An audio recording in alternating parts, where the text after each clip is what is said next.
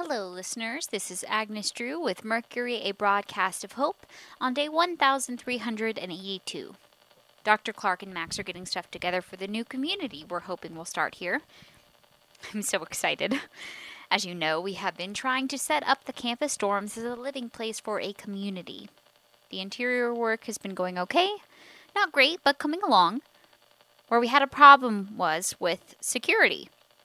Max thinks, and I think he's right, that nobody will want to move in unless they can have some assurance that they won't wake up surrounded by zombies all around the building. We didn't know what we were going to do about that, but then the most amazing thing happened.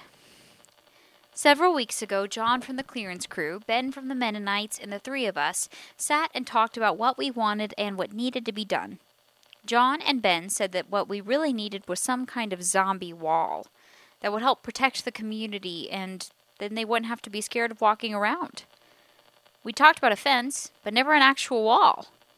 We came up with a plan. They would survey the area and find cars and trucks that could be towed, and then they would work out a plan to move them into position around the dorm.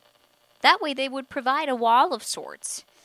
We would need an entrance that would keep out zombies, the topic of Max's moat came up again, thinking that on a smaller scale it might be doable, but we would still need a way to get people across it, and someone suggested a drawbridge.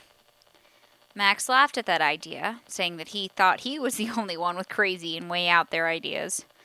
Ben said it was a work in progress, so don't shoot down ideas before they could be worked on. Dr. Clark mentioned that to keep the moat full would be a lot of work, plus, even on a smaller scale, it would be a ton of digging so the idea of a moat was abandoned. Again. Then I came up with the idea of a gate. There are lots of houses with big walls around them, and they have big gates to limit access.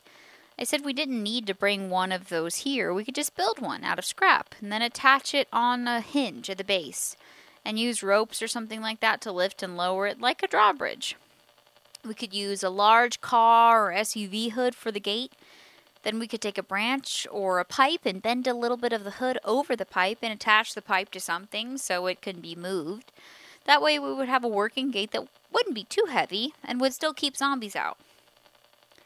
I swear, the men looked at me like I was from another planet. I guess they didn't think I could come up with such a useful idea. But then Max showed a drawing he had been working on while I was explaining it. It wasn't exactly what I was thinking, but it would work. His idea was instead of raising the hood, why not turn it on its side and plant the pipe in the ground like a post?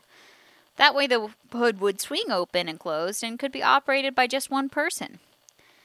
As much as I hated to admit it, his idea was a better one. To Max's credit, he let everyone know this was my idea, and he, for one, thought it was a good one. Ben and John started talking about what was going to be needed to move the cars. First, there was the problem of finding enough cars to surround the dorms. After a bit of discussion, all of us knew of a garage or a parking lot that still had cars in them. Then there was logistics of moving them quietly so as not to attract zombies. Over the years, we've made maps of the area, so we figured out what routes were the fastest. Ben said he could bring two teams of draft horses and some chains to move the cars. John said the crew would provide security, and just like that, a plan was in place. Everything went to plan, it took a few days, but there is now a wall around the dorms. Max says it reminds him of Carhenge, a tourist attraction out in Nebraska.